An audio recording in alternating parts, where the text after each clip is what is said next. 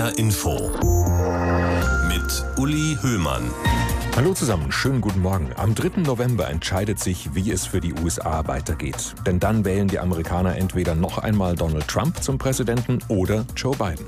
Das sind die beiden Kandidaten. HR Info. Das Thema. Der Anti-Trump. Bidens Nominierungsrede. Diese Woche haben die Demokraten in den USA vier Tage lang ihren großen Nominierungsparteitag abgehalten. Joe Biden ist da offiziell zum Kandidaten gekürt worden, genauso wie Kamala Harris, die Kandidatin fürs Vizepräsidentenamt. Und zum Abschluss und als Höhepunkt hat gestern Abend dann Joe Biden seine Nominierungsrede gehalten. Nächste Woche halten dann die Republikaner ihren Parteitag ab und das heißt, jetzt und in den nächsten gut zehn Wochen ist eigentlich nur noch Wahlkampf in den USA. Thomas Jäger ist Professor für Politikwissenschaften am Lehrstuhl für Internationale Politik und Außenpolitik an der Uni Köln. Guten Morgen, Herr Jäger.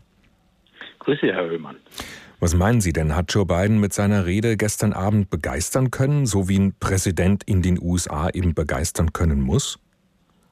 Na, das war eine sehr ausbalancierte Rede. Im Ton war sie ganz anders als die Trumpschen, die ja immer so ein bisschen brutal daherkommen, sondern sehr mitfühlend, einfühlsam, so nach dem Motto, ich verstehe euch, ich, bei mir sind eure Sorgen gut aufgehoben.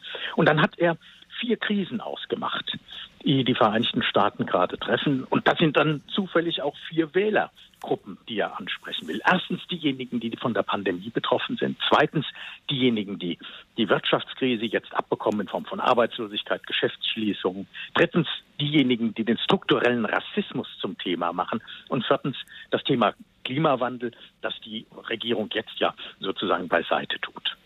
Sind das dann auch so die Knackpunkte in der Politik und im Wahlkampf, an denen sich dann entscheidet, wie die Wahl ausgeht? Was meinen Sie?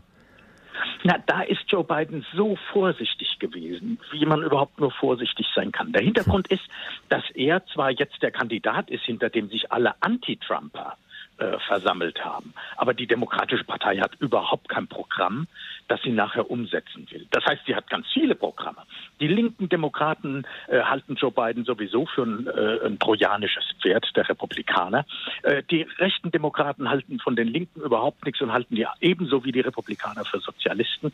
Also das heißt, die Demokratische Partei verfolgt eine Programmatik, die so breit ist, dass Joe Biden gut daran getan hat, so ganz unverdächtige Sätze zu sagen, an denen sich zumindest niemand stößt. Aber wenn man fragt, was ist jetzt eigentlich das Programm, mit dem die Demokraten in die Wahl gehen, was versprechen sie für die Zukunft, da hat der Parteitag im Prinzip nur Worthülsen hervorgebracht.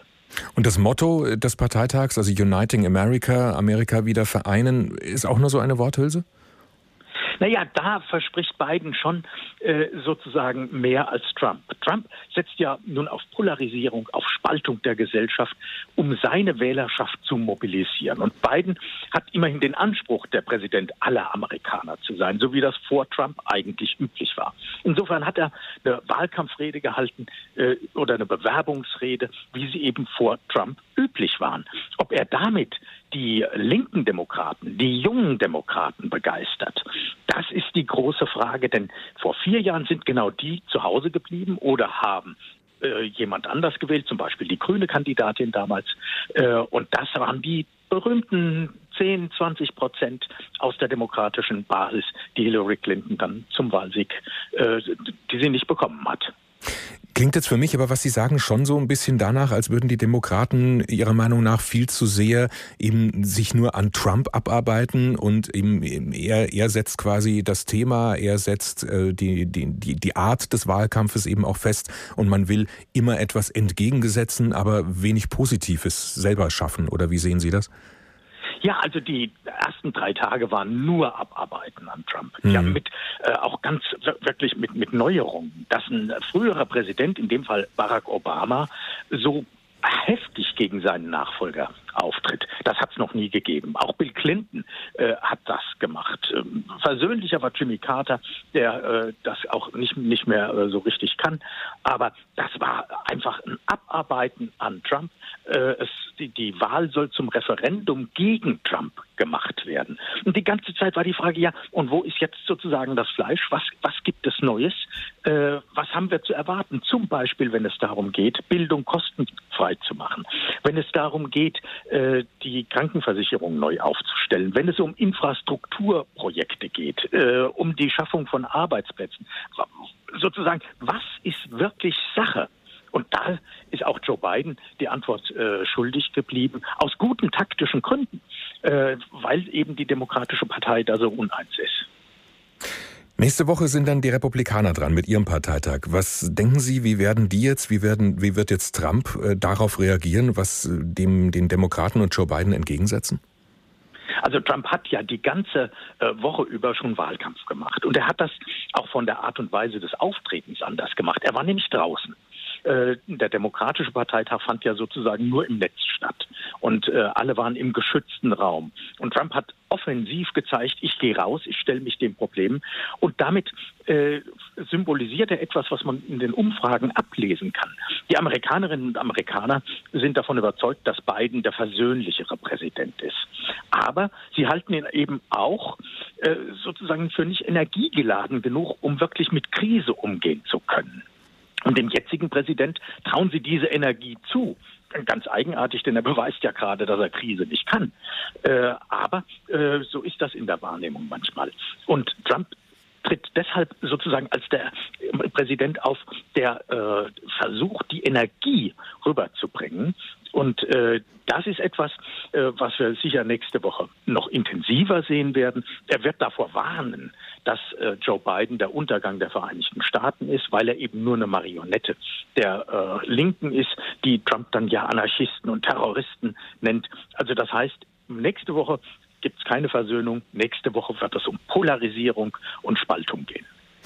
Ich höre jetzt bei Ihnen so ein bisschen raus, dass Sie es Biden und den Demokraten nicht zutrauen, oder? Bin ehrlich gesagt skeptisch.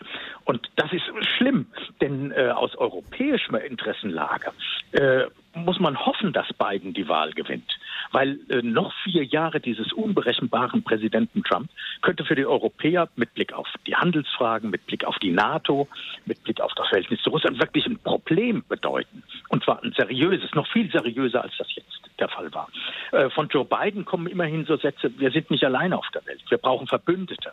Wir müssen uns auch darum kümmern, mit anderen zusammenzuarbeiten. Joe Biden würde in das Pariser Klimaabkommen wieder einsteigen. Er würde versuchen, das Verhältnis zum Iran eben nicht mit maximalem Druck aufzustellen, sondern zu sehen, wie er da weiterkommt.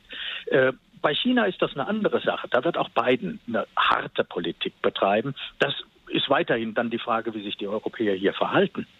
Aber der äh, hm. Parteitag jetzt hat letztlich nicht aus meiner Sicht die politische Energie rübergebracht, äh, den Schwung gebracht, den die Demokraten derzeit brauchen. Und die große Befürchtung ist ja, wenn es zu den äh, Debatten kommt zwischen den beiden Kandidaten, äh, wo wir nicht wissen, in welcher Form die eigentlich stattfinden werden, dass äh, Biden da eben nicht die Figur macht, die er eigentlich machen müsste, als jemand, der feststeht, der äh, die, die, die eine politische Vorstellung hat, wo es hingeht, der eben Krise kann, in der sich die Vereinigten Staaten befinden, sondern dass er dieser Wortgewalt und diesem brachialen Vorgehen von Trump letztlich nichts entgegenzusetzen hat.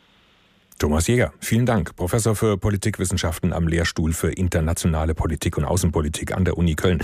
Wir haben gesprochen über das Thema heute Morgen bei uns, der Anti-Trump, Bidens Nominierungsrede.